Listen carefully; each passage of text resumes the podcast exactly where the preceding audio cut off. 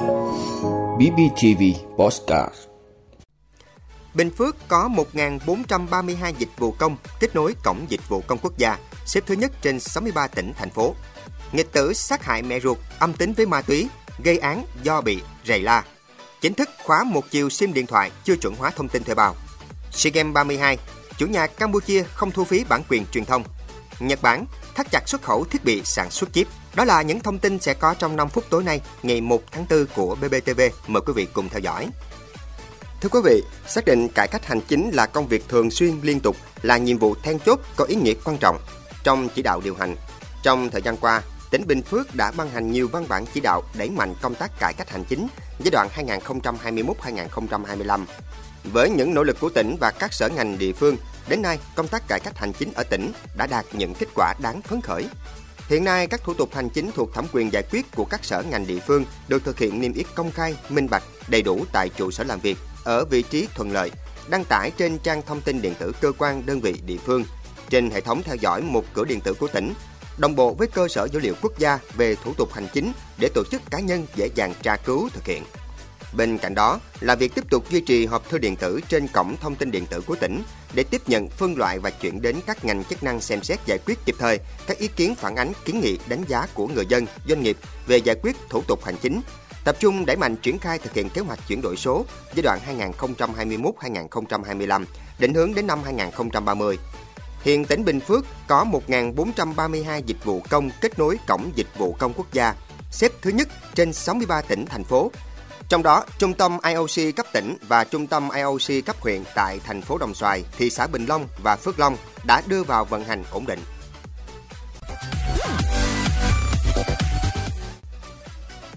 Thưa quý vị, liên quan đến vụ án nghịch tử sát hại mẹ ruột xảy ra tại thành phố Hồ Chí Minh, làm việc với cơ quan công an, nghi phạm đã thừa nhận hành vi giết mẹ ruột và khai do bản thân lêu lỏng, thường xuyên bị mẹ la rầy nên đã gây ra vụ án.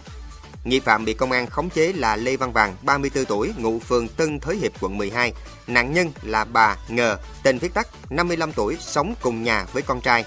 Làm việc với cơ quan chức năng, bước đầu Lê Văn Vàng đã thừa nhận hành vi giết mẹ ruột và khai do bản thân lêu lỏng thường xuyên bị mẹ la rầy nên đã gây ra vụ án.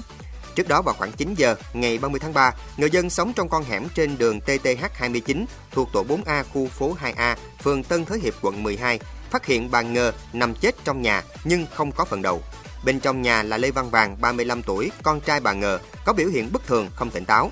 Sau khi nổ súng chấn áp, bắn bị thương đối tượng để khống chế, công an kiểm tra phát hiện bà Ngờ bị cắt cổ, phần đầu đứt lìa được bỏ trong chiếc xô rác trước cửa nhà.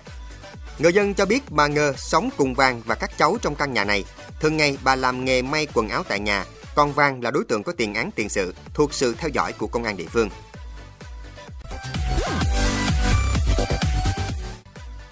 Thưa quý vị, hôm nay ngày 1 tháng 4 là ngày đầu tiên triển khai khóa SIM điện thoại một chiều đối với những thuê bao chưa thực hiện việc chuẩn hóa thông tin thuê bao. Các điểm giao dịch của các nhà mạng vẫn hoạt động bình thường vào hai ngày cuối tuần. Vì thế, nếu bị khóa một chiều, người dùng vẫn có thể bổ sung thông tin.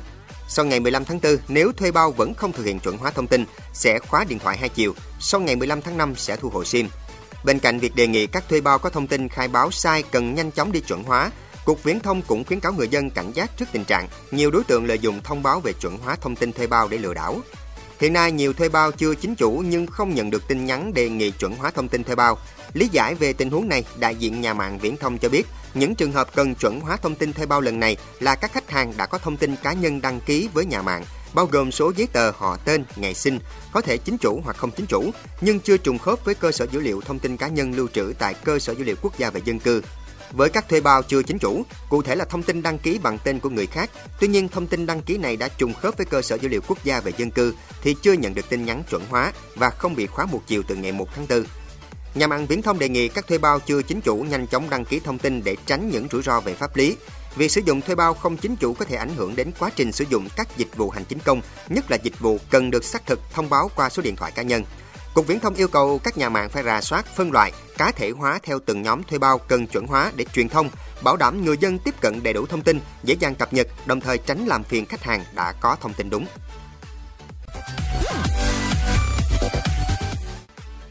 Thưa quý vị, ban tổ chức SEA Games 32 và ASEAN Para Games 12 của Campuchia đã ra thông báo chính thức về việc mở cửa tự do cho khán giả trong và ngoài nước vào dự khán chương trình thi đấu của hai kỳ đại hội này và không thu phí bản quyền truyền thông SEA Games 32 cũng như ASEAN Para Games 12.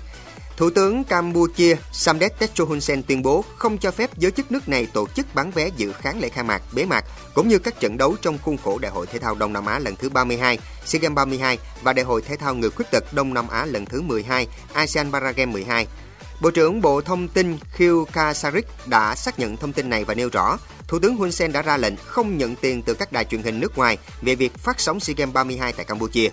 Quyết định trên được đưa ra sau phiên họp toàn thể của Hội đồng Bộ trưởng dưới sự chủ trì cấp cao của Thủ tướng Chính phủ Campuchia Hun Sen. Theo báo chí Campuchia, SEA Games 32 lần đầu tiên được tổ chức ở Campuchia là sự kiện lịch sử và là niềm tự hào dân tộc. Mục đích của Campuchia là muốn SEA Games 32 được quảng bá rộng rãi tới người dân Đông Nam Á và thế giới. Chính phủ Campuchia muốn hình ảnh đất nước mình được biết đến nhiều hơn qua kỳ SEA Games lần này. Chính phủ Campuchia coi việc tổ chức sự kiện này là một chính sách ngoại giao nhằm nâng cao uy tín của Campuchia. Thưa quý vị, chính phủ Nhật Bản sẽ thắt chặt kiểm soát xuất khẩu thiết bị sản xuất chip tiên tiến nhằm ngăn chặn các công nghệ này được sử dụng cho mục đích quân sự. Quyết định mới của Nhật Bản sẽ mở rộng danh mục các loại thiết bị phục vụ cho sản xuất chip cần được phê duyệt trước khi xuất khẩu. Theo kế hoạch, sẽ có khoảng 23 loại thiết bị được đưa vào danh sách hạn chế xuất khẩu.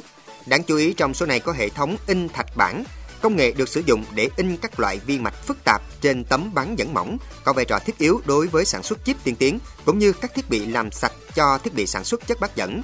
Dự kiến quyết định này có hiệu lực vào tháng 7 sau khi lấy ý kiến của công chúng.